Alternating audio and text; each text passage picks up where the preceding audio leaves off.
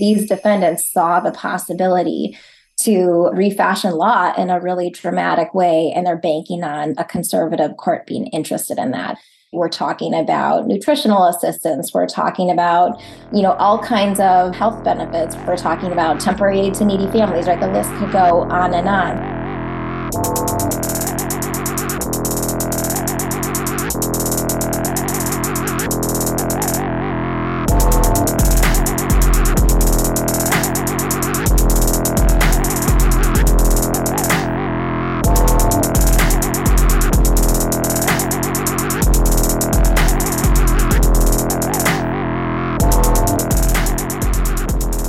Death Panel. Patrons, thank you so much for your support. We couldn't do any of this without you. If you'd like to support the show, become a patron and you'll get access to our second weekly bonus episode and our entire back catalog of bonus episodes. That's at patreon.com slash deathpanelpod. And if you'd like to help us out a little bit more, share the show with your friends, post about your favorite episodes, Order a copy of Health Communism from your local bookstore or request it at your local library and follow us at deathpanel underscore. So today, Phil and I are here with a wonderful guest for you all. I'm really excited to have her on the show. Karen Tani is a scholar of U.S. legal history with a deep background in social welfare law, administrative agencies, the role of rights in the modern state, and her current research focuses on the history of disability law in the late 20th century.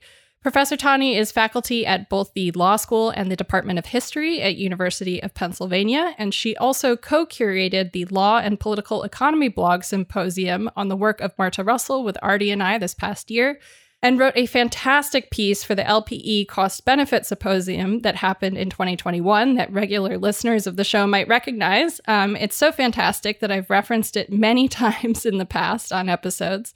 So it's so wonderful to finally have her join us for a conversation about a really important case in front of the Supreme Court this term that has not nearly gotten as much attention as it deserves.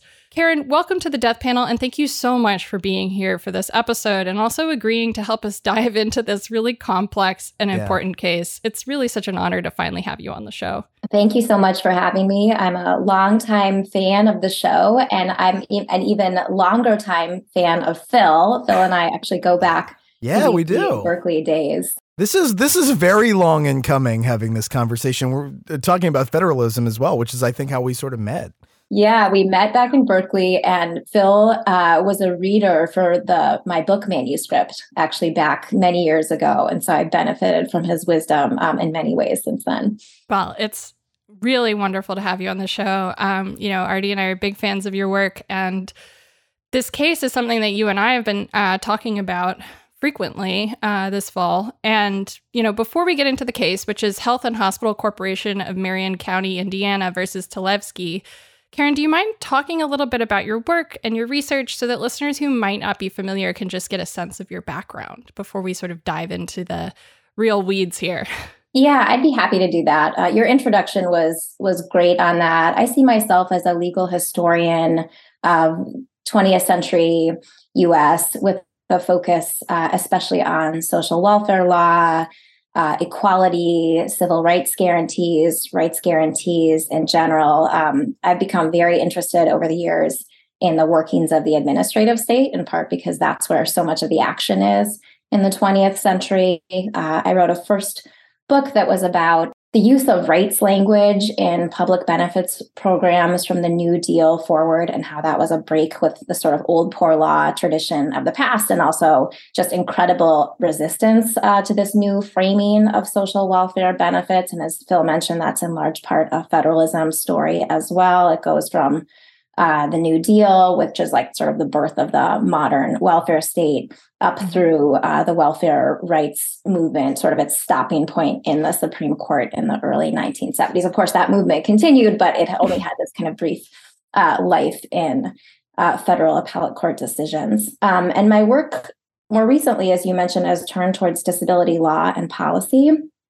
So I'm currently working on a book project that looks at the several decades before the ADA and about this explosion of disability related law and policy. And like you all, I'm really interested in the work that the concept of disability does for the state. You know, who the state wants to see as disabled, who the state does not want to see as disabled, what the consequences of that are uh, for citizenship, for public provision, uh, for access um, to so many other uh, rights and benefits of citizenship. Um, so I'm kind of puzzling through that uh, right now. I've been looking at not only um, disability benefits, but also disability civil rights law and um, deinstitutionalization is another interest of mine. So I've really benefited from uh, the way you all contextualize all of that on the pod. I've learned a lot. Yeah, Karen, I feel like you are the perfect person to talk about this case, which mm-hmm. this this case is so important. It is it is sort of like the but it's sort of like the inverse of the Dobbs case this summer. Like it's it's really important, but it has not gotten any attention at all, even though and I, I think this is like where history really matters a lot and your role as like a legal historian matters.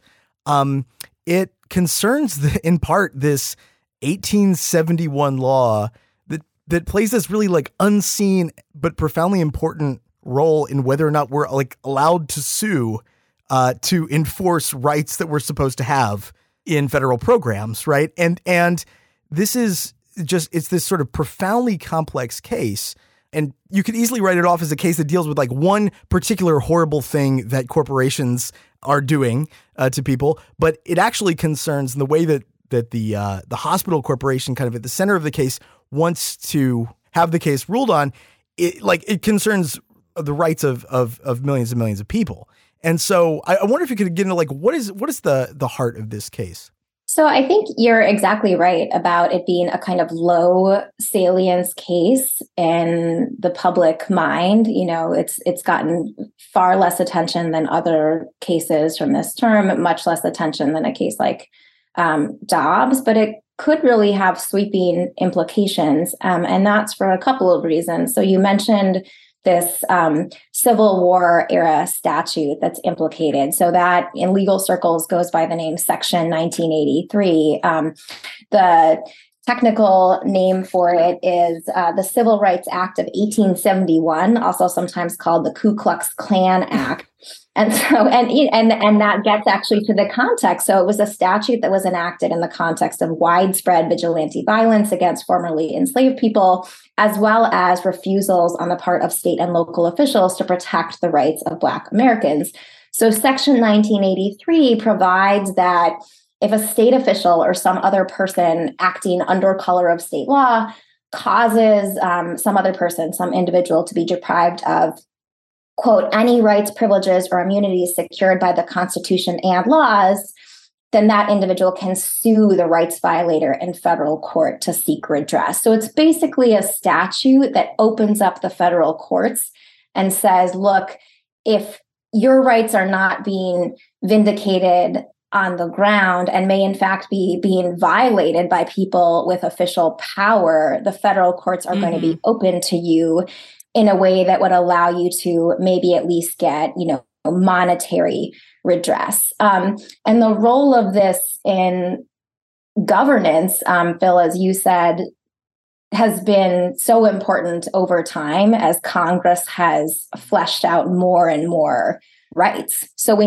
not only have constitutional rights, but we have a lot of statutory rights. And Congress has relied in many cases on private enforcement. In other words, in these private lawsuits as the way that people actually vindicate their rights. So often there is some kind of, you know, federal administrative structure to enforce rights, but it's generally not adequate to the task. So there's this really heavy reliance on these private lawsuits. So basically, any suit, as this one might do, that would sort of cut back on the availability of Section 1983 is hugely important. Um, the other reason that this case is really important, um, but also underappreciated, is, is I think because it deals with a, a very specific type of statute. It's called a, a spending clause statute and a specific variety of spending clause statute. So by spending clause statute, I mean a statute that's enacted pursuant to Congress's spending power, its ability to tax and spend in the interest of the general welfare. And a whole lot of um, public provisioning occurs through spending clause statutes. So the way that this statute and others like it work is that there is a federal grant and it would go out to state or local entities and the idea is you know if you accept this federal money for xyz purpose you know whether it's something like nutritional assistance or health benefits mm-hmm. if you accept the money for that purpose then you're going to abide by certain requirements. So again a lot of our social welfare state works through this type of spending clause statute. And so this case in implicating you know the rights the rights that people have under those types of statutes it could be hugely important if those rights are kind of cut back by by closing off the federal courts to the purported rights holders. I really appreciate you laying it all out like that because i think that these two kind of obscure and not super well known frameworks are really almost a kind of barrier to entry to understanding even what's going on. Like if you want to, uh, you know, listen through the oral arguments, for example, there's a lot of discussion of like these sort of technical aspects of of sort of what the intention of Congress was and sort of what the purpose of these clauses actually even are in terms of like sort of dictating what the responsibility would be in terms of like who could even sue for a kind of redress of their rights. Like this is a, a sort of broad rollback, but it's like applying to a very specific case. But it could be used in this much broader way, but it's sort of couched behind these very obscure and technical frameworks that I think for a lot of people, between the fact of this being a case about something that happened in a nursing home, right, which is a, a kind of place that is um you know what ruthie gilmore calls you know like an abandoned place. Like this is a kind of um forgotten place in society. It's a place where we don't like to look. It's a place where we don't like to sort of see what's going on um, where there is a lot of abuse often where there is a lot of neglect and abandonment. Um, and so you have this kind of perfect storm right of like a very sort of confusing legal framework and uh, a place where we don't typically like to look at things that go bad sort of meeting um, in the Supreme Court. And this has this much broader potential implication than just, you know, the right to sue a nursing home for, right. you know, the abuses that occur inside of it. But, you know, contextually speaking, I think a lot of people, you know, this has either sort of gone way over their heads or it's just really difficult to digest. And so I'm really glad that we're walking through this because when you brought this case to my attention um, over email, Karen, and I was sort of just Googling, I was just shocked at, you know, how little coverage there was a month or so before the oral arguments were supposed to happen. You know, this is this is not being uh, widely discussed at all, and it has these much broader implications than just nursing homes. But the sort of original context is, you know, around essentially the use of psychiatric medication on right. um, a memory care patient, on a patient who's um, deceased, actually, and sort of what the family is even entitled to in terms of compensation. But uh, I mean, uh, even at the frame, the sort of base of that frame, right? Like the compensation is even important in a lot of ways. The family was more than anything else, I think, seeking to maintain access to their relative while they were in long term care. And so, you know, this touches on so many things, whether that's, you know, the kinds of ideas that we've talked about in the case of conservatorships and Britney Spears and deinstitutionalization and the kind of ways that nursing homes and long term care are very much a kind of continuation of the total institution where you don't actually have a lot of control over where um, people end up, how long they're in there, and it's very hard to get people out. And it also has a lot to do with like the current working conditions of care workers who work in these facilities and sort of what they're put under and how the priorities of both these corporations that run the facilities, but also, frankly, the state, as evidenced by this case, are really not oriented towards meeting the needs of the people in the facilities, the staff working in the facilities, or the families of people who are in the facilities who live on the outside who, you know, just want their relatives taken care of and kept safe. And so this is a I think a really important very like kind of difficult topic to tease out and I, I really appreciate you you helping us do that because this is one of those things that I think is is so crucial towards sort of understanding even why, you know, we might be frequently sort of revisiting the topic of like the limitations of the civil rights frame, right? This has these much broader implications. I really appreciate Bea that you added all of that context to the facts of the case, and we can get into the facts in a minute. But yeah. I just want to say that what you just said is sort of exactly what uh, law students often complain is missing when they read cases is they they get a window into a dispute and it's couched in these very legal terms. And that would just be based on what legal claim is available you know that will structure how the facts are laid out in front of them. And i think what you offer here with, with the context that you gave is a sense of you know all the reasons that someone would be in the situation in the first place why a family would feel so desperate why uh, you know an employee of a facility might do what was alleged in this case in the first place. So you kind of just really nicely contextualize what i think you know on the bare facts looks like you know a, a, kind of level of cruelty and negligence that's really hard to understand. And you kind of um, you know give structural explanations for why that would happen in the first place. Right. And it seems like karen maybe we could just start walking through the facts of the case. There's almost no dispute that the uh, respondent in the case, uh, the respondent, uh, Talevski, whose family's suing, was abused. That's not even really the, the, the facts of that really are not at issue. What's at issue is how and and under what kind of conditions his family can uh, file a lawsuit about that abuse or file a claim. And uh, can can we get into to what some of the facts are? Uh, what what happened here and kind of how the lawsuit kind of proceeded through the courts? Yeah, I'm happy to lay that out. And one thing that I would say at the front end is the facts that we're going for are what's in the the filings. And an important mm-hmm. thing about this case is that it's never gone to trial, right? There's never been a sort of um, opportunity to sort out all these facts. So we kind of have different versions, right, to deal with, and and there's been no formal adjudication. But I think Phil, that you're right that you know it's it's clear that there was uh, neglect probably to the point of abuse here. So the basic situation here, and again, the um, the person injured is is now deceased. So we have the estate of this person now bringing the lawsuit. His name was Georgi Talevski. In January of 2016, he was a patient at a nursing home facility that was publicly run, and we can talk later about kind of the exact chain of um, corporations yeah. that are yeah. involved in this. This is pretty complex. But the, the, facility was called Valparaiso Care and Rehabilitation.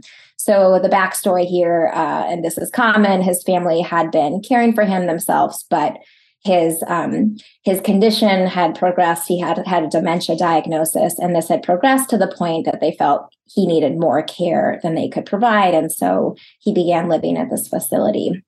Um, importantly, according to his family, he had a strong set of um, skills and cognitive abilities at the time that he entered the facility. So they said he was able to walk, he was able to communicate in English, which was uh, not his native language. He was able to feed himself, he could recognize his family. And the dispute really starts about uh, eight months into his stay at this facility, his daughter observed major changes in his abilities. So, for example, she noticed that he had lost the ability to feed himself, he had stopped communicating in English.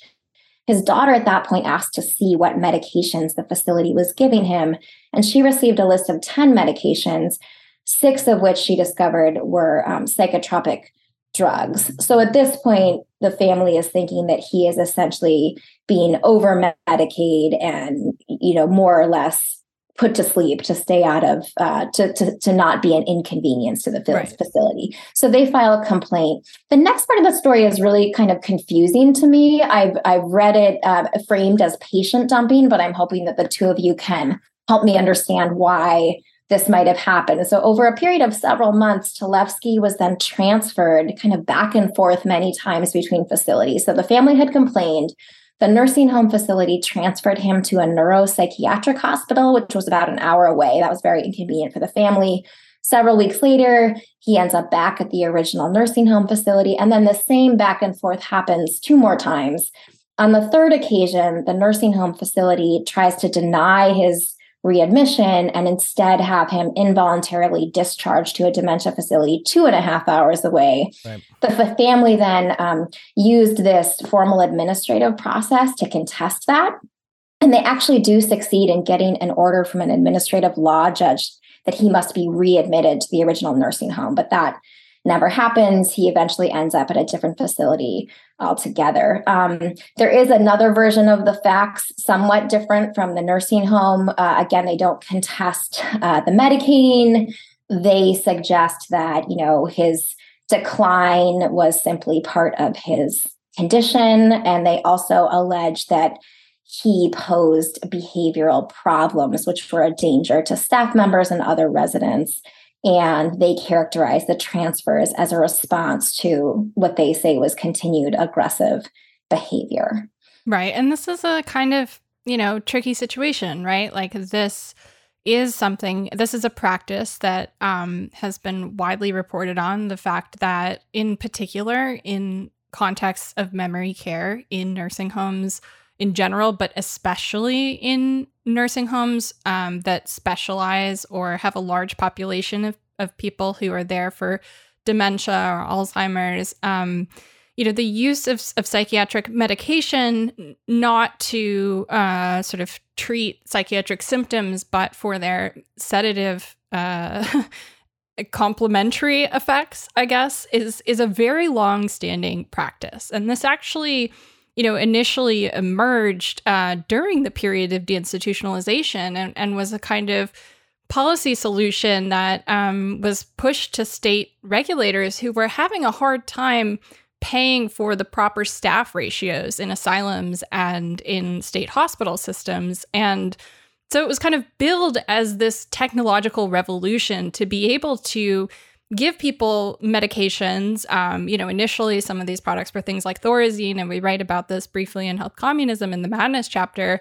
But this was like really pitched as um, a way of states being able to save money on on the staff ratios in state hospitals, which was sort of driving in a lot of like popular discourse like the staffing ratios being very low was driving a lot of the criticism of asylums and so this began as a practice um, which, you know, a lot of uh, mad rights people sort of have engaged with this idea over the, the decades. And Erick Fabris actually calls this chemical incarceration, or sometimes it's called chemical restraint.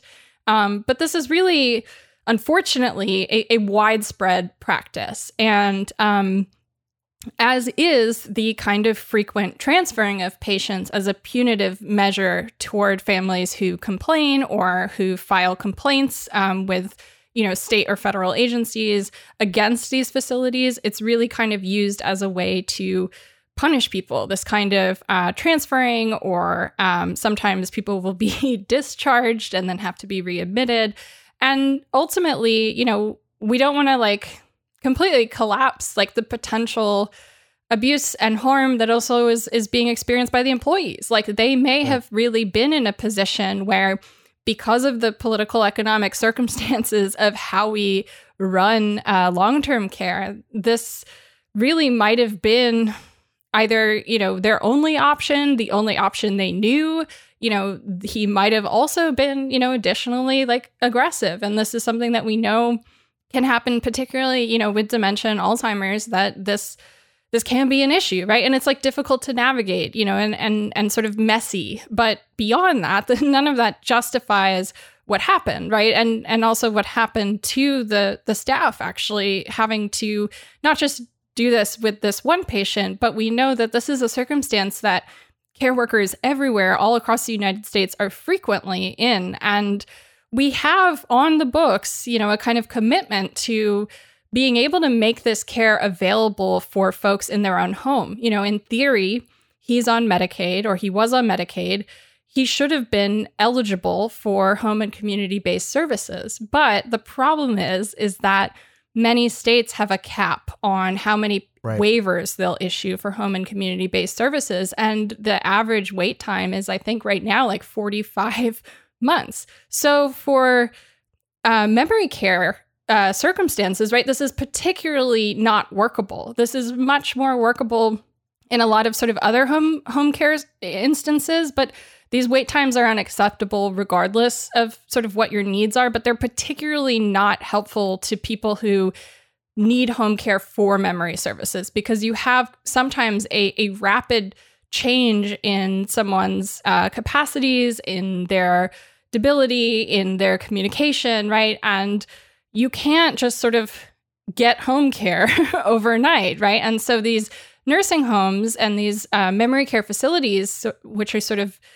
often um, listed as like a, a, skilled nursing facility, for example, that's usually like what the official name is. Um, they they typically, you know, are the only option that mm, people right. have. It's not like they had the money to be able to put him in a fri- private facility out of pocket. If they had done that, care would have probably been the same. Let's be real.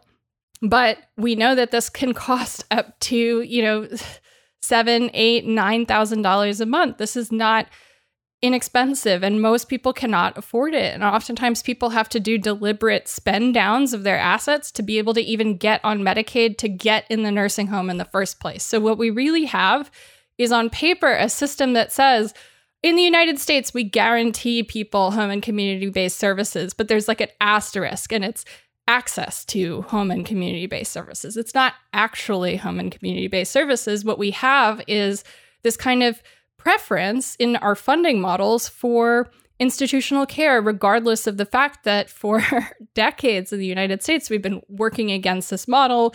The Olmstead decision in 1999, you know, officially was supposed to sort of guarantee a right to home and community based services, and that has not been a decision that has been widely affirmed in in our sort of social or political fabric.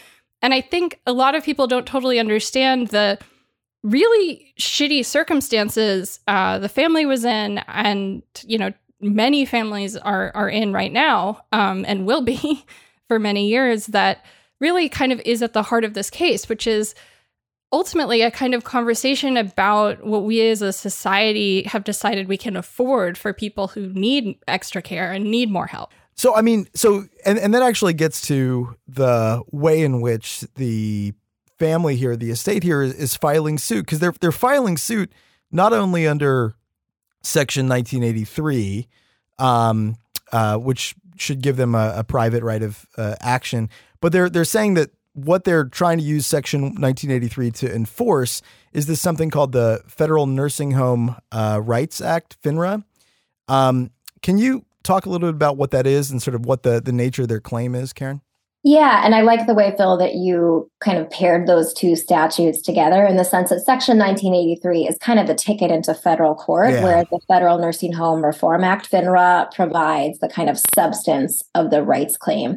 So this is, again, it's a spending clause statute which sets quality standards for nursing homes that receive federal Medicaid funds. So the idea here, again, is that if an entity is going to receive this federal Medicaid funding, then it has to agree to certain conditions. And this Federal Nursing Home Reform Act, FINRA, lays out a whole bunch of conditions. Now, some of those standards are phrased in terms of rights very explicitly, and this is important uh, to the claim. So, for example, there's language that says, quote, a nursing facility must protect and promote the rights of each resident, including dot, dot, dot. So the following right was at issue here.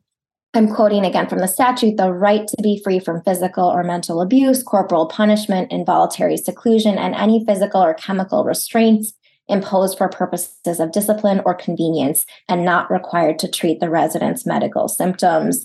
The statute goes on to um, list some exceptional circumstances in which uh, physical or chemical restraints could be imposed. But point being, there's language in the statute here that sort of again sets forth, forth the right to be free um, from this kind of uh, treatment that the Talevski family alleges.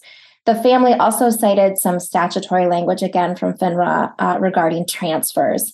And the idea here is that the facilities, again, if they're receiving federal Medicaid funds, they are supposed to permit each resident to remain in the facility and must not transfer or discharge the resident from the facility unless, and then there's again a very specific set of conditions. The idea here being that each a patient shouldn't be transferred or discharged unless that's necessary to meet the resident's welfare, and the resident's welfare cannot be met in the facility. So that's FINRA. And again, we've talked a little bit about Section 1983, and the way that I would think about it is that it's basically providing access to the federal courts such that a person who believes that their rights under FINRA were violated could go into court using Section 1983 and make a claim for redress. So, for example, they could ask for monetary damages to compensate for the harm that Talevski experienced in the nursing home facility. Now, the and this is the sort of interesting thing here because the you know the defendant um, in the case initially is this is this hospital corporation, and the hospital corporation, you know, like what is it really interested in here? Like the before we even get to the way that they're kind of uh, attacking this argument uh, before the court, um, I, I think the history of like this essentially business model that relies on Medicaid is sort of worth getting into. Um, yeah. You guys want to get into? Can we get into that for a second? Yeah, absolutely. I think that would be great. I, I mean, so like one question is like even why conditions are so horrible at these nursing homes in Indiana and around the country. And I think it's like the the the context in Indiana, and this is not in like the main briefs um, in the case, but there's at least like one amicus brief that does sort of give the the context for the state.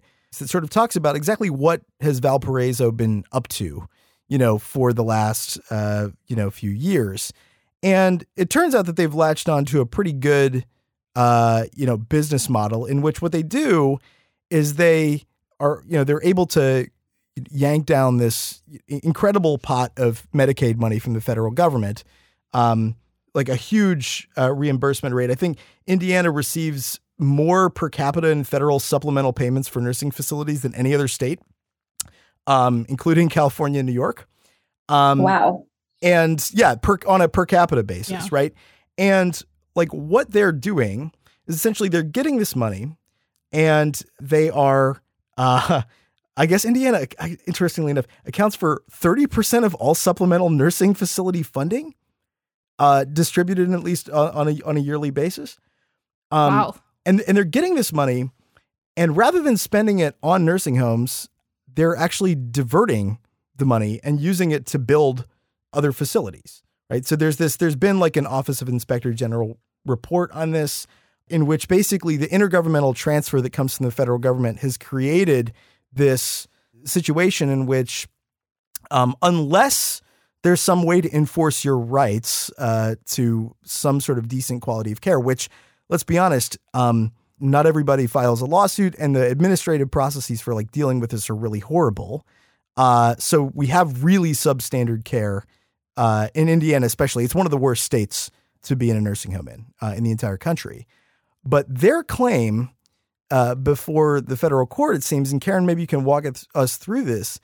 Their claim is that like because the state of Indiana didn't know what it was getting itself into when it signed up for Medicaid that somehow like there was a there was a, a, a like a tacit contract um, and that because it, it could not have like known that it was signing up uh, for these facilities to be sued on the basis of section 1983 that at least one part of the argument is that uh, that sort of federalism principle like precludes a lawsuit. Is that am I getting that right? It's a it's a pretty bizarre argument, but yeah. there's a there's a long history of it which you've written about um, in your work on on Pennhurst, and I wonder if you could get into that a little bit. Yeah, and the way that you contextualize it is helpful, and it goes. I think towards undermining their argument somewhat in the sense that if you're savvy enough to see Medicaid as this incredible source of funds, you're probably savvy as well about your potential liabilities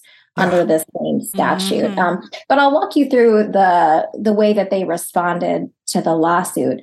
So essentially, what they're saying is that this whole complaint should be dismissed. Again, not for any reasons having to do with the facts here, but because they say Section 1983 may not serve as a vehicle for a private right of action for this kind of violation of FNHRA. And they focus on the fact that FNHRA is a spending clause statute.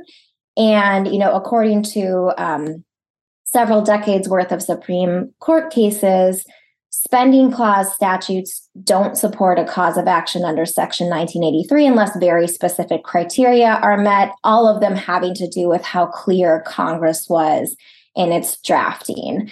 And we can go through, there's sort of a three pronged test on different kind of axes of, of clarity here. But the more general point that you're making, Phil, goes back to this notion of these spending clause, these cooperative federalism programs being in the nature of a contract. So in the Pennhurst case that I've written about, the court famously said that these agreements between federal governments and uh, state entities are, again, akin to a contract. And the idea here is that if a state wasn't really on notice of a particular condition of the contract at the time they took the federal money, they shouldn't be held accountable later on for violating the contract. And that's the, the type of argument they're trying to make here. They're trying to say, oh, when we took the money, we had no idea that we could be held liable in this manner for this kind of, you know, alleged rights violation. The key to spending clause statutes, this court said,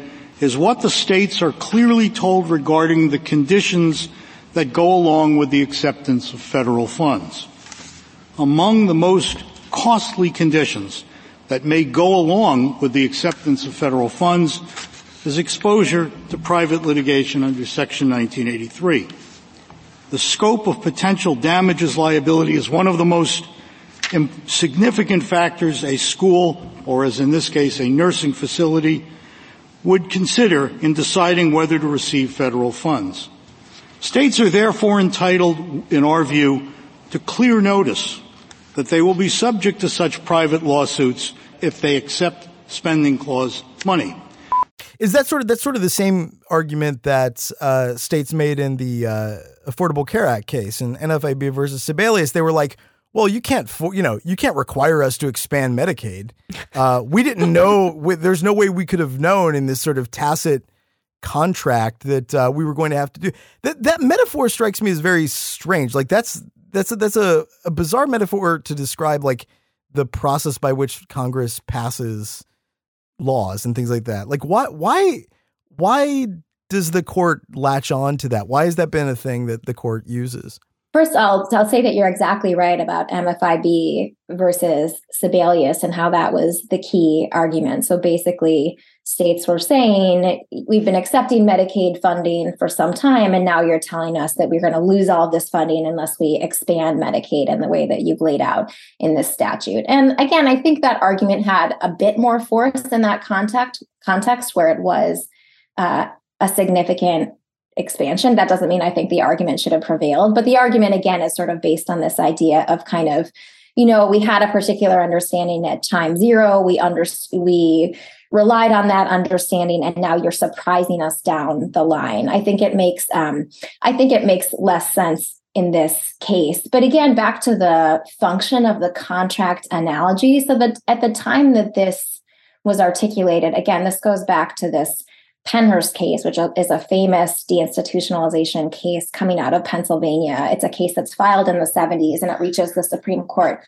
twice, actually. Um, in the 1981 Supreme Court case, this is the one where the court articulates this, and it's a it's a conservative court. So here, the opinion is by uh, William Rehnquist, the famous conservative who wanted to realign federalism in a more state protective way he is basically setting forth what would come to be known as a clear statement rule in this context. And it's basically, and again, using the contract analogy to do that. So basically suggesting that Congress has to be super clear in the strings that it's attaching to federal money. Otherwise, there's going to be unfairness to the states down the line when those provisions are actually enforced against them. So it's this idea of sort of um, coerced states, vulnerable states who are going to be surprised um, by interpretations of these federal conditions. So again, it's a it's a doctrine that was developed in the context of thinking that the federal government enjoyed too much power over states and that it was using its spending power coercively. It's a doctrine that tries to kind of uh, recalibrate the balance there. Well, and I think, you know, the fact that the kind of framework here is that the right to redress any kind of abuse that could happen should be retracted on these reasons. Is this a kind of common way of thinking about any of these things, or uh, is this sort of like novel in a certain sense because I, I, think one thing that I'd love to just sort of like contextualize is really what's at stake here, which is it if this decision sides with the hospital when, with Indiana and against Talevski, you know, this means that it, it's much harder to sort of sue through this private avenue, which is really almost made available. And correct me if I'm wrong, like uh, in the absence of there not being a really other way of enforcing your rights, this kind of private avenue um, in uh, the sort of absence or in the context of it being, um, you know, state officials or the state itself, right? So this is, you know, in in some sense, like prioritizing the profit margins and um, the I guess contracts that these private companies who manage these nursing homes have over um, any capacity that patients or patients' families might have for asserting their rights, getting their rights met, or seeking, you know, some sort of like redistributive financial justice after abuses happened. Is that correct?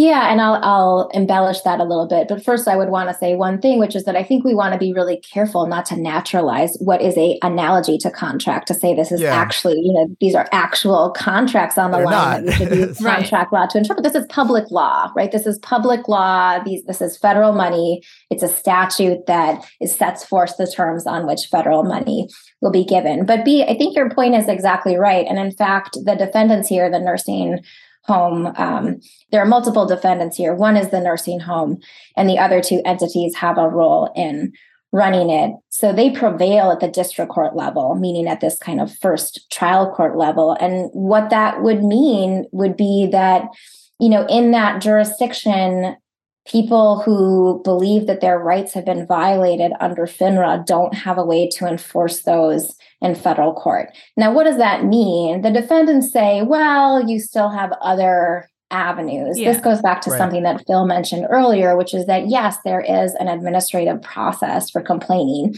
You all would probably know better than I do about the efficacy of that process, but my sense is that it's not efficacious yeah. and that it's not a good way to address what are really systemic problems. And in fact, in this case, the plaintiffs, their that family tried to use that process. They got an order ostensibly giving them at least one thing that they wanted, and it proved to be completely unenforceable. The nursing home just ignored that. So I think that says something about that administrative process. The other thing that you could, in theory, do would be to file a medical malpractice claim. This would be a state tort law claim. But here you would run into another conservative trend, which is uh, damage caps. So I'm yeah. sure this has come up on the show before, but various states have, by statute, um, placed limits on the amount of compensation that a plaintiff can receive in a medical malpractice case, you know, irrespective of the actual amount that a jury believed that they were harmed. It's just a statute that says, you know, your damages cannot exceed X amount. Sometimes there's also a cap on the attorney's fees, the fees that a plaintiff's attorney can collect. And Indiana has both of those things. Um, in addition, there's a statutory process that in many cases would require uh, a medical review board to kind of um, it's like a, a gateway towards being able to to bring this action in federal court. And that can be quite expensive. So for various reasons and there's a, I think a good amicus brief in the record from indiana trial attorneys they explain why you know this section 1983 action is really in many cases the best avenue because of the unavailability or inefficacy of the other routes to redress and it's also a huge way that I mean, even outside the nursing home context, people whose rights under Medicaid or Social Security Act programs, yeah. ton, I mean, tons and tons of people who are on these programs, if their rights are violated, Section 1983, you know, should provide this other avenue aside from a pretty kind of, you know, often not super helpful administrative process uh, to get their claims redressed. And that's and that's sort of what's at issue because rather than just saying like this particular claim is precluded, the hospital system, the you know Indiana, they're they're basically saying that Section 1983 uh, on these like FNHRA claims that you you can't make them at all. I mean, it, it and like if the court goes down that path, Uh, I mean, already it's really hard to file suit under Section yeah. 1983. It's a really high bar, and we can talk about the sort of the tests that the statute has to like meet to like like let, us not be clear let, us be really clear because like there's this like myth that it's these you know trial attorneys who are like out there like filing these really easy lawsuits like section 1983 is is not that it is really hard i think to get uh, relief under that uh, that statute but like essentially what they're arguing is that like you can't use it uh, at all in this case right yeah they're trying to say that Section 1983 is not sort of an available vehicle in this context. And back to your point about sort of, you know, why it's hard, this goes back, and I apologize for getting a little bit technical here, to whether, you know, if you have a spending clause statute, as FNHRA is, the court has said there's sort of this three pronged test for um, how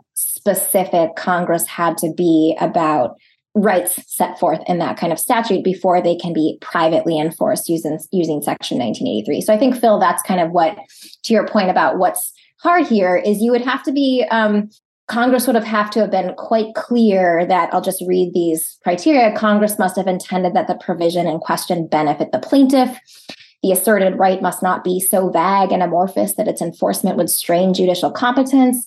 And then the third, the provision giving rise to the asserted right must be couched in mandatory rather than precatory terms. In other words, it can't be in any way discretionary. So that's um, that test goes to the statutory language, in this case, FNHRA, right? And what the court has said is if the statute, again, in this case, FNHRA, isn't sufficiently clear, Section 1983 is not available. So again, like you said, it's not it's not exactly easy. And what does it mean to take this off the table completely? I think that it means rights will be even less uh, less enforced. I also want to say something about private rights of action in general. And Phil, this goes to your point about maybe some myths about I don't know, like the ambulance chasing trial yeah. lawyer or something. Also, we see this all the time, also in the disability rights context, this idea of people who are sort of making money off of spotting, you know, um, disability rights violations. But I think it's important to remember that this was Congress's chosen enforcement mechanism. Yeah. So,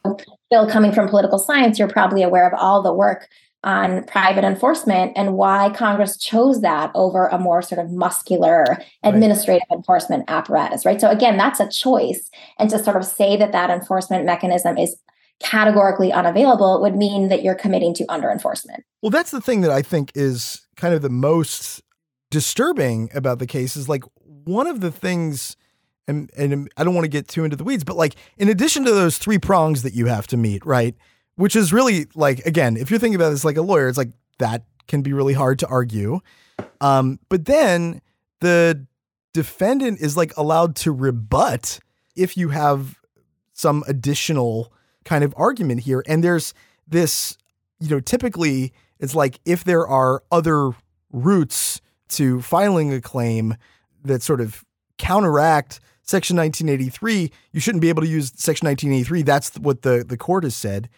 But FNHRA, the, this nursing home law from the 80s, which was a direct response mm-hmm. in a mm-hmm. way to all of these like really publicized abuses, it says in the law, like as plain as day, that the remedies are, quote, in addition to those otherwise available under state or federal law and shall not be construed as limiting other such remedies, including remedy available to an individual at common law. Like, I can't imagine. So, like, it's really hard to meet this test you know, the, the lawyers in this case are like working overtime to like, you know, do it, obviously. But at the same time, uh, it seems like they've met it. And yet the hospital system's strategy here seems to be one of like scorched earth. They're just like, you know what? Uh, nothing matters. I mean, that, that's, I just kept reading it like they're, it, it it's a, almost like a very like nihilistic uh, kind of like legal argument. I don't know. Well, I think we can get into you know, why it is that we're seeing so many other groups take an interest in this case, even if the broader public is not. And I think, you know, what you described as kind of the scorched earth strategy is because a number of interest groups see this case as a potential vehicle. And I think they're looking to a conservative Supreme Court to maybe do a lot of work, not just in the context of nursing homes, but in the context of spending clause statutes more generally. Um, and as I said earlier, spending clause statutes do a ton of work for our social welfare system, right? We're talking about nutritional assistance. We're talking about, you know, all kinds of uh, health benefits. We're talking about temporary aid to needy families, right? The list could go on and on. So there's a way in which, like, you know, there's kind of a narrow version of their argument and there's a broader version of the argument, and they're making both, right? So they're trying to make the argument first that, look, FNHRA, you know, you shouldn't be able to use Section 1983 to enforce the rights guarantees that, as you said, are in the text of FNHRA. They're trying to take that off the table. But furthermore, they're trying to say you shouldn't be able to use Section 1983 um, to enforce anything in any spending clause statute, right? So that's the broader version of the argument. Um, so I'll say quickly, you know, so Talevski loses at the district court level, and then there's an appellate court opinion that reverses. Um, so that reversal would mean essentially that no, the Talevski family should actually be able to proceed with this case. There was no reason to dismiss it as a matter of law. At the outset, actually, you know, this is a viable legal claim. So they sort of um, reject what the district court had said about the unavailability of Section 1983 and walking through the test that we've explained, they come out the other way, right? So they say the statute is clear enough. And in addition, there's no reason to believe that Congress intended to foreclose a remedy under Section 1983. So again, they're saying the claim should move forward. And I think what you see from, so at this point, the defendants then petition for certiorari, which is essentially meaning they're asking the Supreme Court to entertain an appeal. And the Supreme Court takes a very small percentage of these cases that people ask it to take, right? So in some ways, this is kind of um, not a hail mary but it's you know it's it's exceptional to get a case accepted by the supreme court but again i think these defendants saw the possibility to uh, refashion law in a really dramatic way and they're banking on a conservative court being interested in that and again you can look at the amicus filings meaning kind of friend of the court filings to see how important these other groups realize the case could mm-hmm. be you know one indicator for me and phil this speaks to your work is uh, other state attorneys general, you know, kind of jumping on the bandwagon on Indiana's side. Now, not all of them, but a significant number saying, yeah, this would be great for us if the defendants could prevail in this case. Yeah, and it's and it's all of the it's the Council of State Governments, the Government Finance Officers Association, all of these groups that are I mean, let's not forget the states here, they're really acting like not they're acting like for-profit corporations. Yeah. Not only are they like diverting the money to, to other building projects. They're also using this nursing home money for other like to to finance revenues for other parts of the state. I mean, like this is re like the why are they all so interested? Why are they uh you know carrying all of this water for this abs- really kind of absurd legal argument? Is because of the money. There's so much. Well, and I, th- I think it's like to to sort of contrast what we've laid out just now with the popular understanding of how these rights work, which is that something bad happens. And if there's uh, some sort of framework that you can use to push back on it, right? That people have their day in court and things work out and you can, you know, seek redress in some capacity. And I think there's a lot of like just expectation that things go that way. And when I was sort of beginning to dig into this case, it was like really kind of shocking how much, you know, the states really sounded like like corporations in this framework, you know, how much they were saying like, you know, we shouldn't be on the hook for these kinds of expenses or these liabilities and that it's sort of almost privileging like their their consent or something over anything really downstream that could happen as a result of that. But it's I think shocking to people who I've been talking to a couple people about this specifically in the, the last month. And I think for some people who really do believe that, like, yes, you can sort of sue for your ADA rights or you can sue to, you know, try and protect uh, your loved one when they're in a, a nursing home or sue to, like, even deal with, like, being fired for a disability, for example. These are not, this is not like the easy pathway. This is not like, a kind of avenue for grifters. This is as as you guys have been saying, it's like a very narrow situation. This is a kind of well-known circumstance, right, of abuse, of um, transferring, of sort of punitive relationships between the company running the nursing home and the family.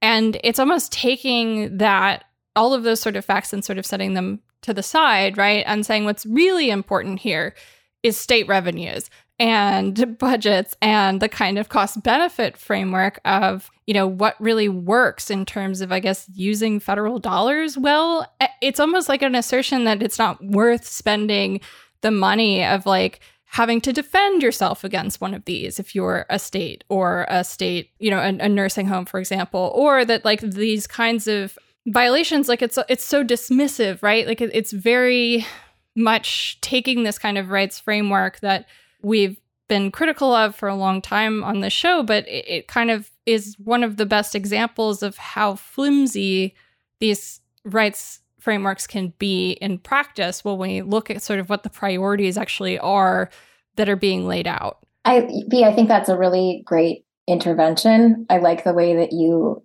explain how people's statutory rights are being translated into a fiscal burden, right? As if yeah. those rights aren't meaningful and important and you know literally in the text of a law that our democratically elected representatives have created to translate those rights claims directly into kind of a fiscal burden on states you know i think that's i think that's sad i also would echo and affirm your point about the inadequacy of this private enforcement mechanism in general in a context in which many people first of all have no idea what their rights are second have even if they believe their rights may have been violated have no ability to do even the kind of evidence gathering that the Talevski family was able to do in this case, right, maybe because of power dynamics or just lack of access, whatever the case may be. And then third, finding a lawyer who would be willing to help with right. what we said is a very kind of technical area of law. So, you know, all of that I think goes to show that these rights claims are kind of not as vast as they are characterized in some of these pleadings, but also like their rights they're rights that are guaranteed by statute. And if this is the mechanism to enforce them, it just seems disingenuous to say that that should be taken off the table. Yeah, absolutely. I mean, it, it's, I think, telling to consider some of the circumstances that really led to FNHRA like being passed in the first place, which is that, yeah. you know, in like in the 70s, when you had uh, deinstitutionalization happening, there was a kind of shift going on in who was paying for the hospital stays that, that people were having. And previously, prior to Medicare and Medicaid um, being passed in the 60s, a lot of this was um, paid for by the states. States would be running their own hospitals, they would be paying for the hospitals and paying for these warehousing um, architectures. And they were very kind of locally managed and, and subject to a lot of you know very sort of specific needs of that individual state and sort of what that state's desire in terms of how many sort of people and who should be uh, warehoused. But what what happens in the sort of transition to throwing this federal money into the mix is that in the 70s this a lot of states kind of realize as you hit this moment of fiscal crisis in the United States that you know what would be really great? To not have to pay for all these people that we're warehousing because we can just sort of shift the payer here by transferring people by doing sort of admission cycling, which is essentially they would discharge people, uh, some of whom who had been in state hospitals or psychiatric uh, hospitals for many decades. They would discharge them and people would be sort of picked up and readmitted to different facilities, or maybe they would be released from an asylum into a community care locale, and then they would a couple months be- later be put into a local nursing home or a local group home that was then mostly paid for with federal money and not state money. And so what you saw is this huge shift in the duration of um, how long people were actually put into facilities for, what the kind of admission length was. And while you had this growing trend for literally decades and decades and decades of admissions getting longer and longer and longer to state hospitals and asylums, in the 70s, there is this huge shift, literally only driven by the cost burden of this warehousing practice, right? Which states relied upon to manage the population but did not want to pay for anymore. Where you see this kind of patient cycling arise, where you have people who are being um, really sort of cycled through the system in order to transfer that cost burden from the state government to the federal government.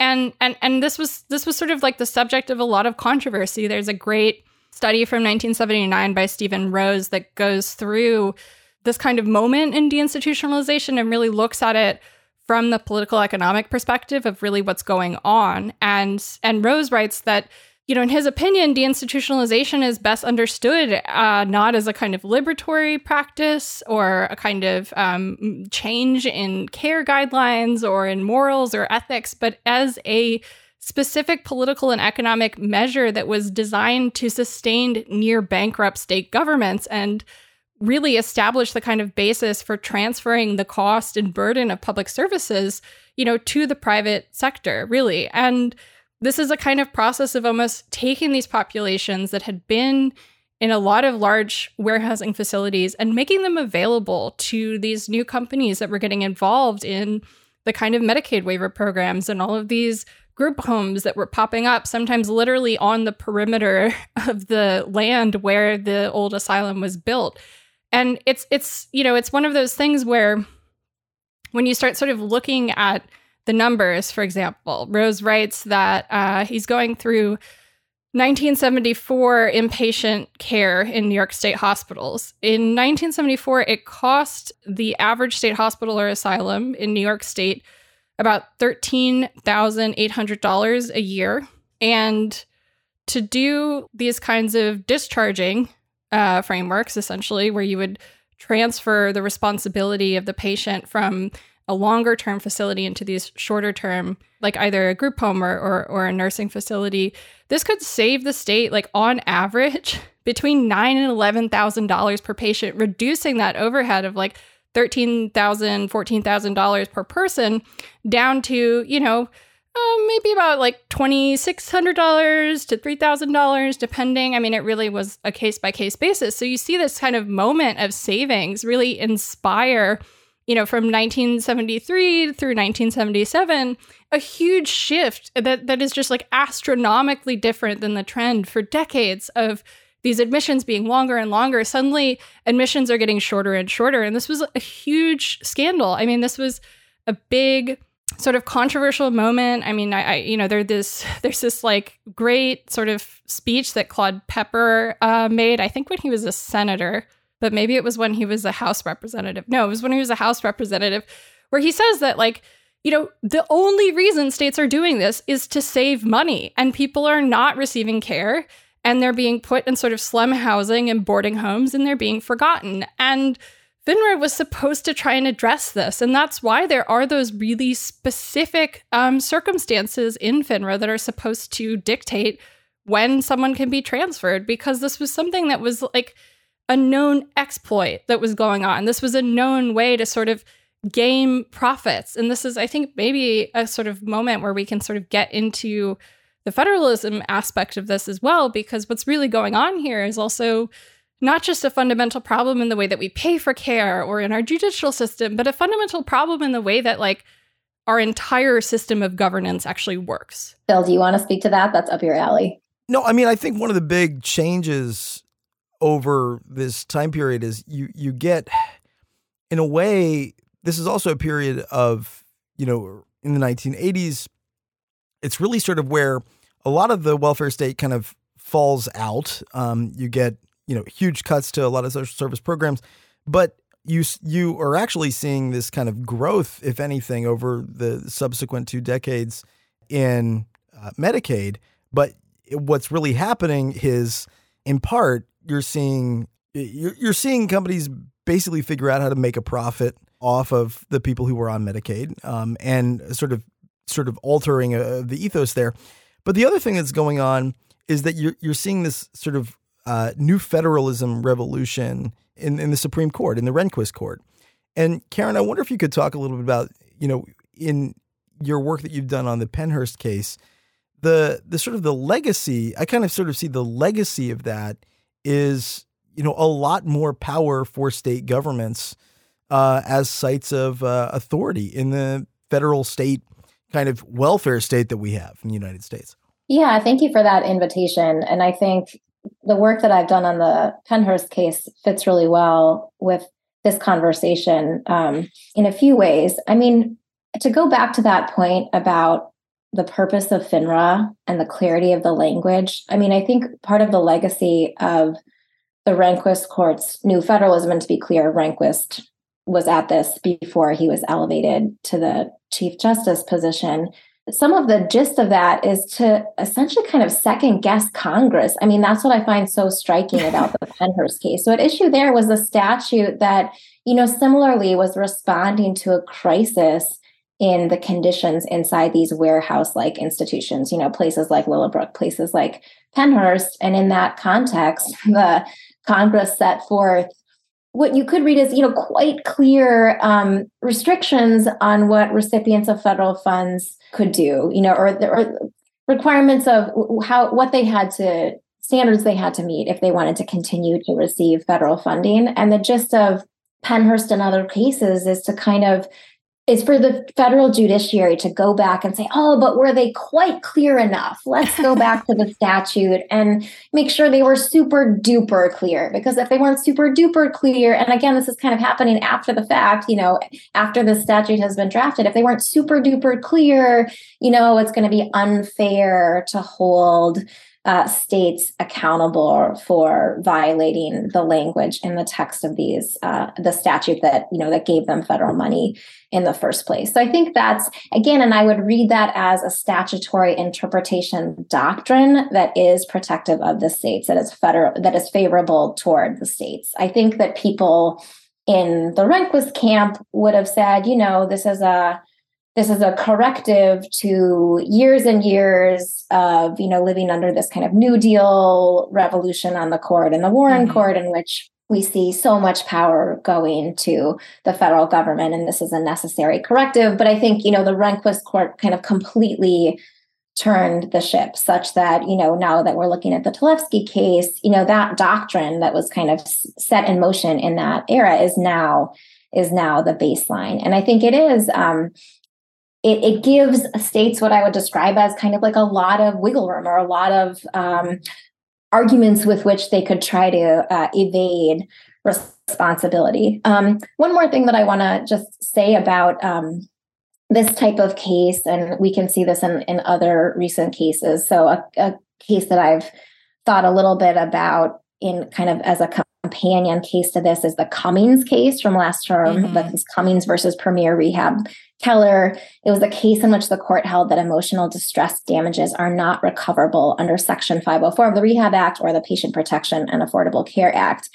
And, you know, that case again is sort of um, similarly deferential to um, state and local governments, right, who are often receiving these federal funds. It's a case that says that you know, in this case, um, because it's under the Rehab Act, disabled people don't have the right to recover emotional distress damages when their rights have been violated under the law.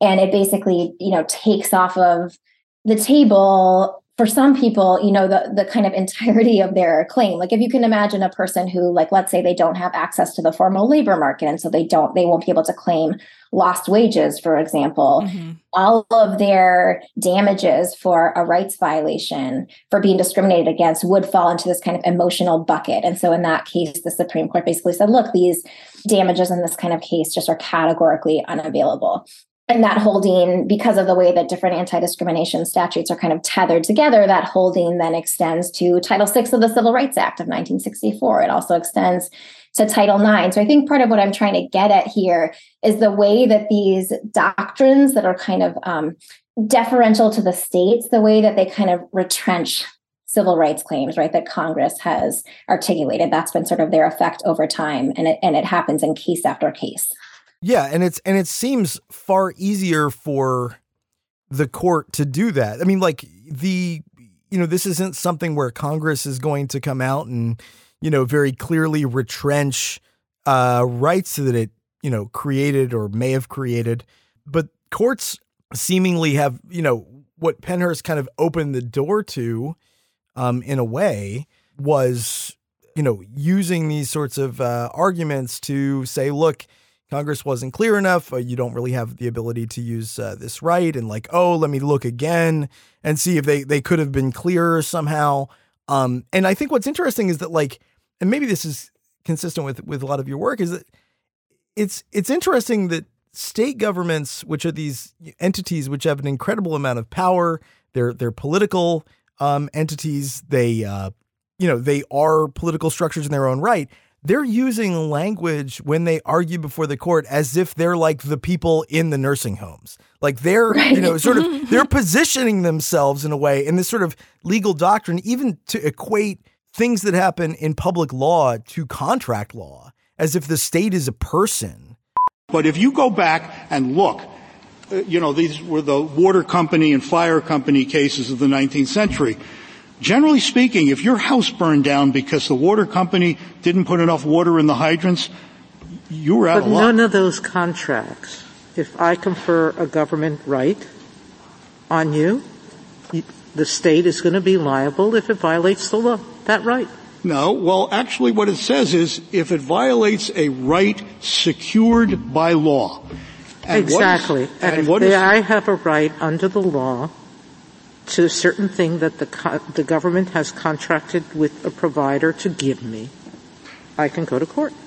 Well, I, I, I don't think it's quite that simple. I think what is secured by law depends, among other things, on how 1983 would have been understood at the time it was enacted. And at that time, when somebody had the right to sue, somebody whose house burns down or somebody who doesn't get a benefit from a government contract, the contract said you will be liable to third parties if you breach this contract. Um, that, by the way, mm-hmm. a person who's really hard to sue. Yeah. Um, you know, or, you know, a person when it's legally convenient, but not a person when it's not legally convenient. You have to find somebody else to sue. um, I mean, is that like, so, I mean, like, I mean, I beyond, love that observation because yes. it's absolutely the framing of like states as vulnerable, yes. like states as, uh, possibly subject to coercion vis-a-vis the federal government and to also suggest that kind of you know state dignity is on the line and it would be treating them in an undignified manner to not you know create these very st- state protective doctrines in case after case. And it's I, I think the thing that's interesting to me and i just sort of wonder like what we can take from this kind of broadly like what does this suggest about the bigger kind of political movements that's that have been. I mean, the courts have really been central. They've been a major fulcrum of social welfare development in a way that people typically don't appreciate. Um, and I guess I wonder about your take. I was going to ask you the annoying like court watcher question, like, what did you take from the oral arguments? Like, who do you, th- you know, well, what side do you think is going to win? It's and and that like is kind of pro- possibly the most annoying question I could have yeah. asked. Um, but I'm I'm more sort of interested in what you take from this as an indication of a broader like is is this part of a broader legal strategy? Yeah, I think having listened to the oral argument, there actually did seem to be skepticism on the part of more justices than one might expect towards the defendant petitioner's argument. Um, so that leads me to believe that maybe this case is not going to have the sweeping effect that the defendant nursing home and these, you know, state AGs from various states hope that it will have. But I think the fact that the Supreme Court agreed to hear it in the first place says something about this court's disposition. You know, I think it's a court that is happy to revisit areas of law that had previously assumed to be settled, right? So in this case, a, point that many of the briefs make is look precedents seem pretty clear. You know this area of law is, is settled. Don't there's no reason to disrupt it. I think um, the petitioner defendants felt that you know on this court they had a chance of getting all of this revisited. Um, and i think another reason another trend that i think they've spotted that's clearly correct and this is something that legal scholars and political scientists have written about is the way that kind of in, in case after case often in kind of low salience cases meaning ones that are you know not the Dobbs of the world but something that the public will find hard to understand mm-hmm. and that mm-hmm. low salience type of case that's where a lot of civil rights retrenchment has occurred you know and that mm. this is a pattern going back several decades so this is a thesis that um, steve burbank and sean farhang have advanced among others, and they've shown this empirically, you know, that it's often in kind of procedural technical cases where, Phil, as you said, the court is not saying you don't have this right. What they're saying is, oh, you just can't enforce it in this mm. particular way or against this particular person, or you can enforce it, but not to get this kind of remedy, which happens to be the most meaningful remedy for you. So it's this kind of um, subtle way in which you see a rolling back of civil rights. Um, you know, and in this context, I think it's this case is at the intersection of civil rights and social welfare law, right? Because we're talking about um, Medicaid and, and healthcare, but also kind of all the, the, the dignitary rights that go that are wrapped that are wrapped up in that.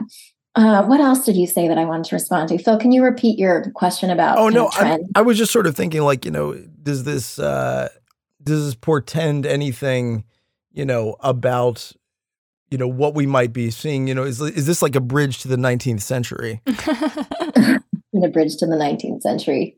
Yeah th- that's an interesting question and you know some of uh, i think it's correct that this is the most conservative supreme court that we've seen in a long time and they're changing doctrine in all kinds of ways. Um, i think there again is kind of for some time has been some hostility towards uh, private rights of action. You know, as I said, going back uh, to the to the 1970s. So I think we could expect to continue to see that trend. I think what's kind of complex in this moment, and maybe you all can help me think through this, is that you know we're not living in this kind of mid 20th century post New Deal world that I've written about, where the main players in the welfare state, you know, with the exception of health healthcare, the main players are state and local governments and yeah. the and the federal government. Mm-hmm. I think, as you all have mentioned, kind of for-profit corporations are having are playing a huge role here in kind of really complex ways. And I'll just flag for you an argument that I found kind of so interesting and so puzzling. So um, there's one of the amicus briefs. Hold on just a second while I try to um, scroll to it. I think I just want to find exactly who raised this point. Okay, so there was a an amicus brief in support of the petition for certiorari, and it was filed by the American Healthcare Association and the Indiana Healthcare Association. And their brief made this argument that it cannot be the case. Congress could not have intended to expose state run nursing homes that receive Medicaid funding to greater liability than privately run nursing homes that receive Medicaid funding. And they say that's the effect of, you know, the availability of Section 1983 is that these state-run nursing homes are on the hook for rights violations in a way that privately run nursing homes aren't. And for that reason, they said, right, that this can't be the right interpretation of the of the statute. Like I found that argument um, really puzzling, and maybe you can help me think through, like the, you know what that, that what that says about the context here. The other thing that I wanted to flag for you all, and I know this has been a theme of the pod, is the role of the COVID nineteen pandemic and the argumentation yeah. here. So the same brief, again, this brief filed by the American Healthcare Association and the Indiana Healthcare Association said that you know, the pandemic councils in favor of the Supreme Court hearing this petition and, and finding in favor of the defendants because you know residents of these nursing homes have been disproportionately impacted by the pandemic. This has resulted in increased personal injury litigation and you know the prospect of all this liability for state and local governments you know that is a reason to find that you know these section 1983 suits should simply not be available. Well i think that's like a really important point the point of covid here especially if we think about what some of the changes were that immediately went into place in 2020 in response to early reporting that we were seeing lots more cases concentrated in a lot of these facilities. I mean new york state sort of issuing these like broad waivers, sort of overturning the normal state of liability under the circumstances of COVID was something that we covered closely. But this also happened in Indiana too. There there was a, a, a massive change to transfer law in Indiana that was responsive to COVID nineteen, and what they basically allowed as a result of COVID was to change some of the guidelines um, and and split locations into into different groups of patients where you have like confirmed COVID negative residents in one area, symptoms in one area, and then confirmed positive cases in one area. In order to sort of facilitate this in facilities that didn't have the space to do that, they the Indiana set it up so that they could like you know, make one facility all COVID positive and one facility all COVID negative and one facility, you know, symptoms. But if you think about like the logistics involved in in all those transfers, right, and then sort of what that does and why that's being done, part of it is like the direct result of essentially uh, staffing ratios being an issue once COVID hit, right? Where where you you kind of have this moment where these decisions that were made I think in the the 1980s and the 1990s when you had uh, sort of the that rapid quote unquote final wave of deinstitutionalization even though this is yet ongoing there was all this like moment of policy entrepreneurship where people were really sort of trying out multiple models and what actually sprung up was all of these companies that were running small group homes or small nursing facilities and sort of stepping in to take over um, in large part because the kind of larger warehousing systems had such a bad public image that this was really seen as like an attractive out that these kind of public private partnerships could create a way for states to still have this capacity for warehousing for the kind of removal from the general population which is like required to sustain uh, the labor force in a lot of cases. If you think about sort of why nursing homes exist, that's one of the main reasons. It's so that the people who would care for that person at home can work and can go to work and can, in theory, not worry about that person being home alone because there's such terrible home and community based services. So it's it's like this this kind of moment of investment that we saw that led to the nursing home industry at all. Um, has this context of like kind of experimentation and and states being a laboratory right? This is the kind of myth of like uh, this being a positive moment for experimentation and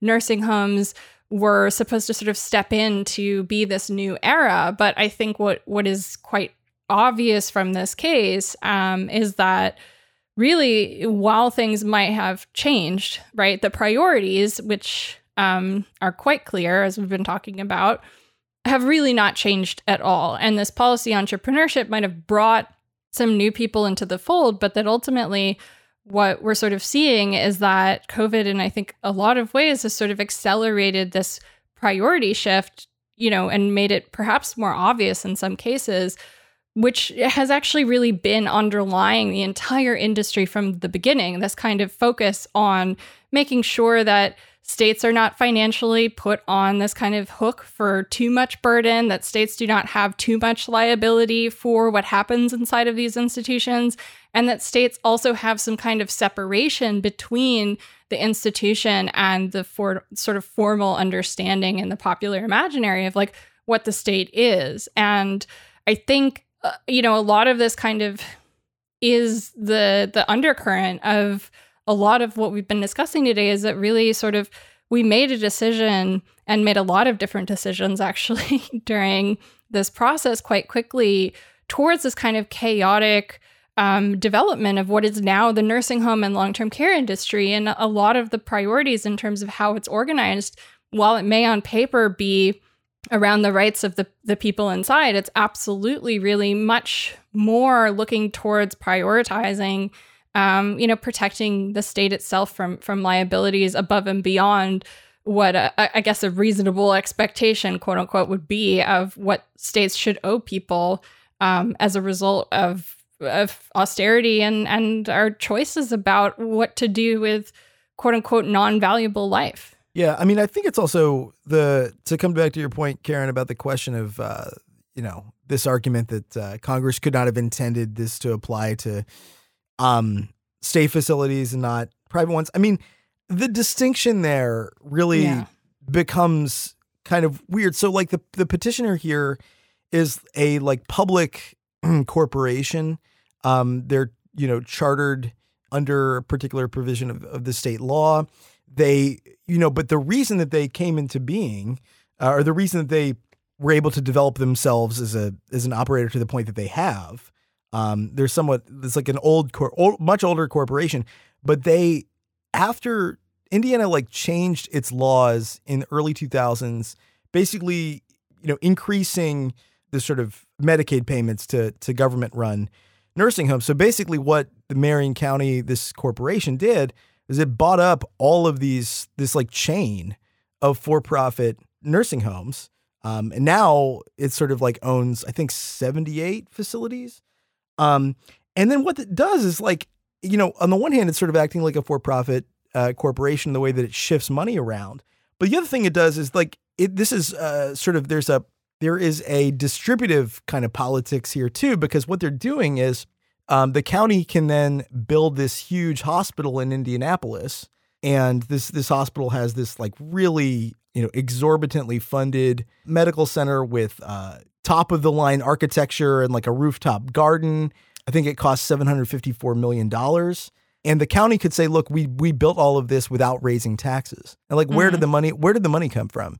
It came from them siphoning off of all of the nursing home payments. And so like you know, yeah, and the private corporations are not shut out of this. I mean, maybe you no. can explain to me the role of this other defendant, which is a private management company that is somehow also getting a cut of this. Yeah, I'm I'm I'm like less clear on what the legal relationship between um and like who gets what revenues. Yeah. Um, but the but the point, I guess, the bigger point I'm trying to make by like getting into this is that like what do these distinctions mean? Right? What do these pu- public and private distinctions mean? Like this is a county using uh, political power to, eh, you know, one generate revenues for. I mean, it's not, and it's not just like the the man, you know uh, management companies. Well, I mean, think about all the construction contracts that go into like building these facilities. I mean, this is a it is a kind of a predatory.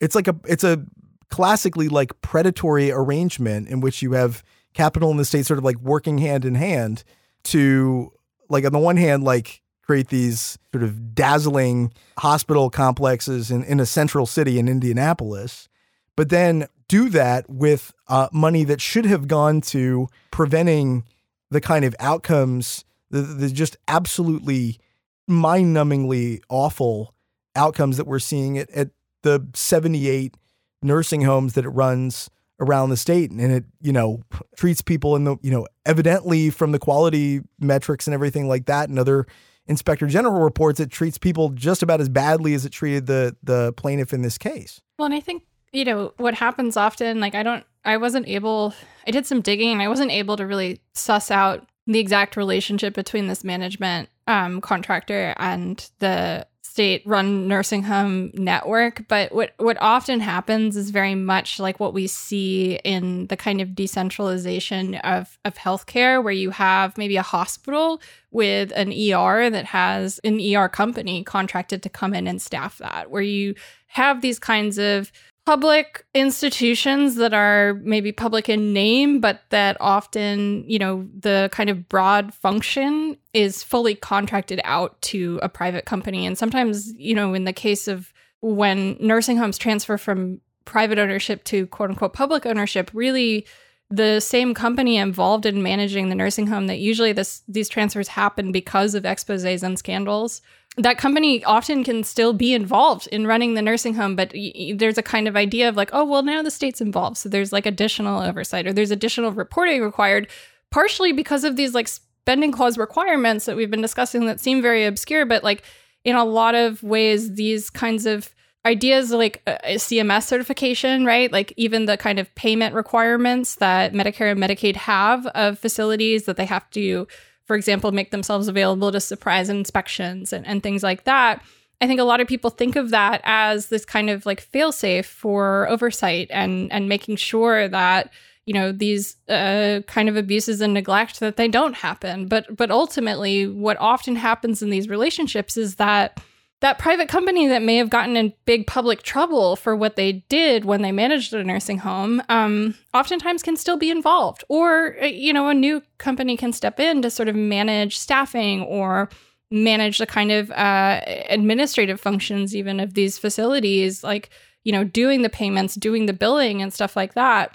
The kind of line between what is a private nursing home and what is a public nursing home is so arbitrary actually that I found that kind of distinction in that argument that was so central uh, to the defense's kind of push there, like to just to be very kind of disingenuous. You know what I mean? Like these these ideas of like what is a private nursing home and people often are like oh yeah the problem is private nursing homes it's like st- saying the problem is private prisons right where you know the problem is just nursing homes in general and long-term care facilities in general and this kind of model of care that's predicated on fundamentally ideas about how the state should be spending money and where tax revenues should go and who is sort of entitled to the benefits of this federal money. And i think you know Phil the example of of all that money being funneled into a kind of large beautiful uh, state of the art full of artwork hospital is a great example, right, of sort of how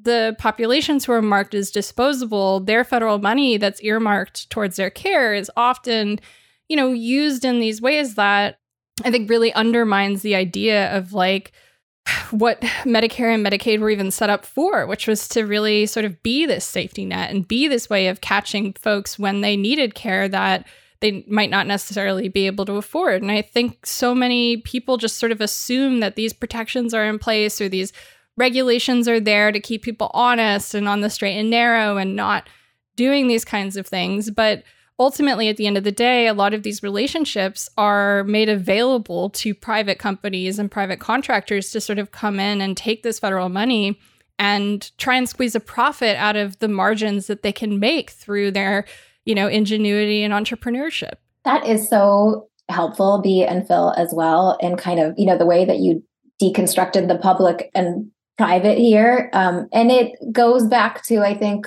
a question that I think Phil raised about, you know, who do these federalism arguments serve mm-hmm. in this moment? And I think what this conversation is crystallizing for me is, you know, they're clearly not just serving the states, right? Because there are a whole bunch of private for profit companies that are kind of deeply enmeshed with what states are doing vis a vis the welfare state. Yeah, absolutely. And I, I, even pulled, I thought you both would appreciate this. I pulled um, Mario Cuomo's address to the New York State Senate in 1984 from my notes and research for this project that Artie and I are working on on um, the institutionalization in nursing homes and long term care.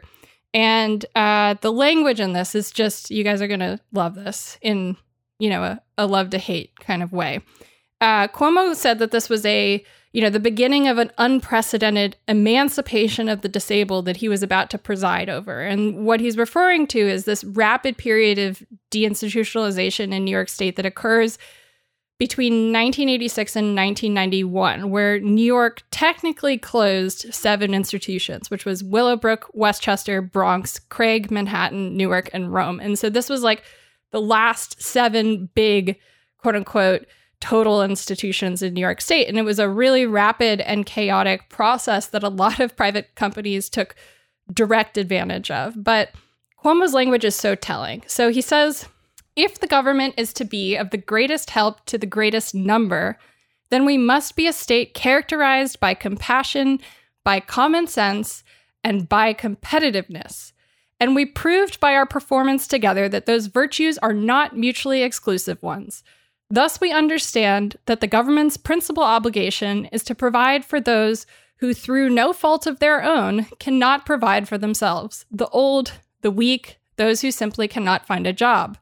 But at the same time, we understand a competing truth that our resources, unlike the federal government's, are finite, and that we are constrained by the dictates of an inexorable fiscal realism.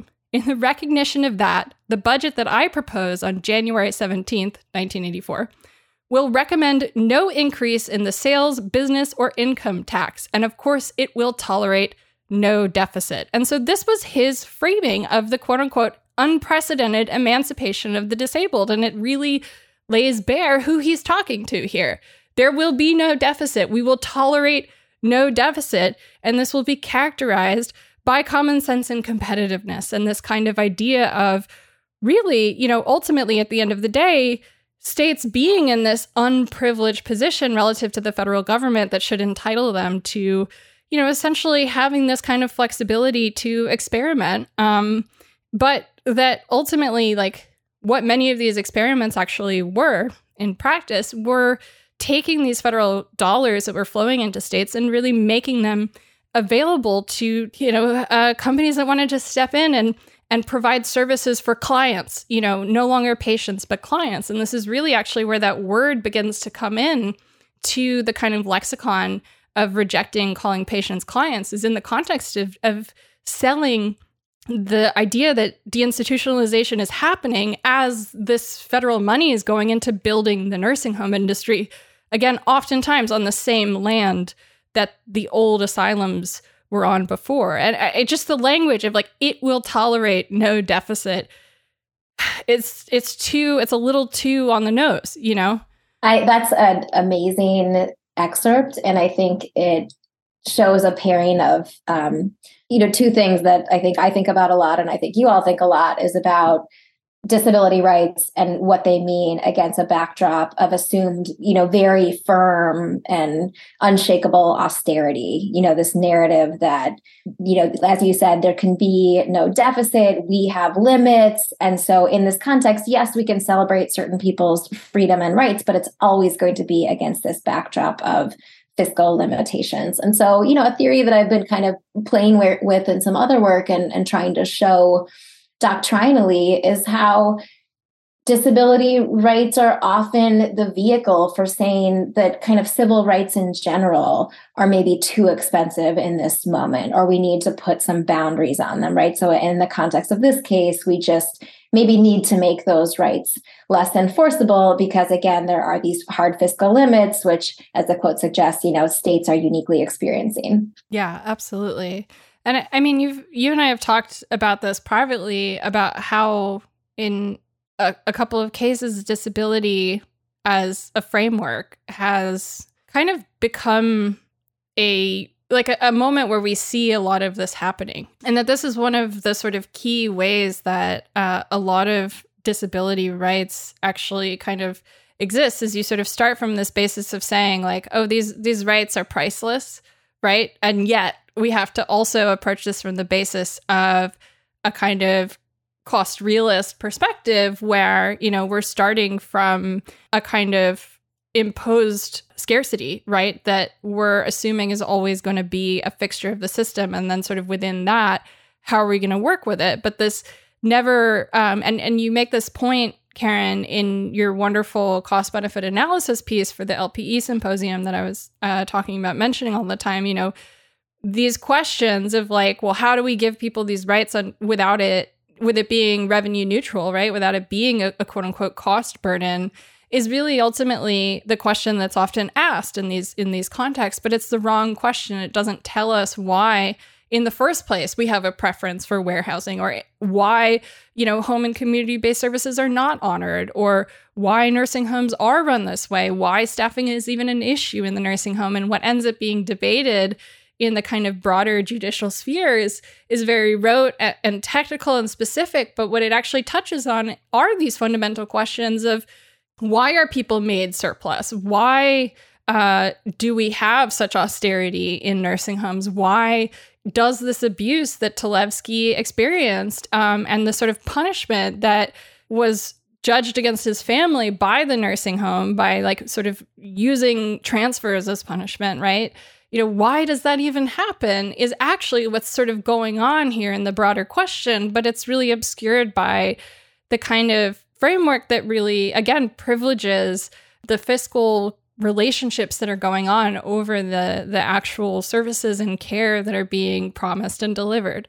I love that way that you put it about the cost realist framing and how it makes unavailable or unimaginable these kind of structural critiques or even kind of questions about why do we why do these current circumstances exist in the first place and i think you know what i'd want to add to this conversation as well as you know let's let's not be overly celebratory of rights i think mm-hmm.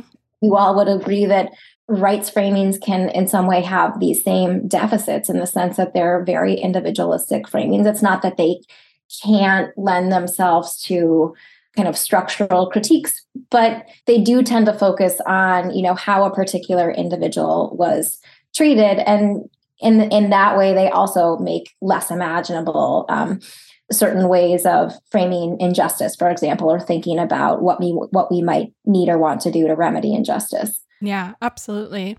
And I think the other thing at, at play here, which I regret not mentioning earlier, is that this does also fit into the broader issue at play with the separation between quote unquote long-term care and healthcare and and really what yeah. that even means and and what often becomes the line of separation between long-term care and healthcare is whether or not someone can be quote unquote cured right like when we think of of long-term care this is all stuff that you know y- these are activities of daily living eating bathing toileting small tasks you know very small tasks making sure to take medication. This is, you know, things that are part of your health, right? But they are completely in a different category in terms of how we consider those expenses and who is entitled to those kinds of services and supports. And when we think of, you know, a right to health care, that ends at the door to the nursing home that ends at long-term care and you know even in the context of the ACA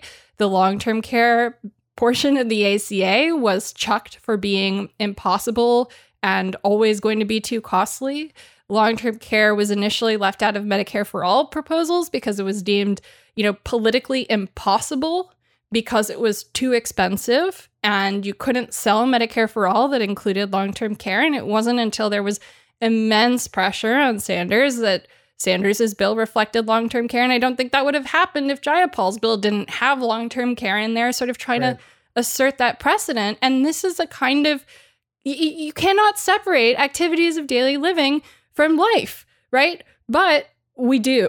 And that's also one of the biggest problems. We don't have a right to activities of daily living, and a right to activities of daily living would not actually guarantee it, right? At the end of the day. There's one other thing I just wanted to kind of read into the recording, and Artie can use it if he wants to. Um, so this goes to that, you know, the relationship between this private um, entity and the, you know, the state of Indiana healthcare company. Um, so this language comes from an amicus brief filed by the Indiana Trial, Trial Lawyers Association, um, also in support of the plaintiff respondent, and it illuminates the relationship between some of the defendants here. So I want to just read this portion about. Um, I think the it's the acronym is ASC. I think it stands for American Senior Communities. ASC and other private management companies are paid a quote base management fee out of the facility's operating budget and an incentive management fee equal to the difference between net resident revenues and the facility's operating expenses. Um, the, the brief continues ASC is thereby incentivized to minimize resources because its own compensation is directly tied to lowering facility operating expenses. So I think this goes to the point about how private for profit companies are enmeshed in what looks to be state provided nursing home care. Absolutely. Yeah. The stuff cannot be separated. Phil, do you have any final no, points? No, no, no. I think we Karen, should. thank you so much Karen, for thanks. joining us. This has been wonderful. I really appreciated you coming and and talking us through all of this and and sort of helping us break this out into the larger picture that's actually here. It was my pleasure. And I honestly learned a lot from this conversation. It will inform my work. And I look forward to hearing your take on what happens when this case is ultimately decided. Oh, yes. We'll have to have you back if you're up for it. yeah, I'd look forward to that. Thanks a lot, guys. Karen, thank you so much again for joining us. Karen Tani is a scholar of U.S. legal history and again has wonderful work looking into the sort of modern American state and disability law in the late 20th century. Highly recommend her pieces for LPE blog as well as the entire Marta Russell symposium that we had the great honor of working together on. Um, I'll link to that. We'll make sure to link to that in the episode description. And uh, you can follow Karen at KM Tani uh, on Twitter. And um, Patrons, thank you so much for your support. We couldn't do any of this without you. If you'd like to support the show, become a patron at patreon.com slash deathpanelpod. You'll get access to our second weekly bonus episode and our entire back catalog of bonus episodes. And if you'd like to help us out a little bit more, share the show with your friends, post about your favorite episodes, Order a copy of Health Communism from your local bookstore or request it at your local library and follow us at deathpanel underscore. As always, Medicare for all now, solidarity forever. Stay alive another week.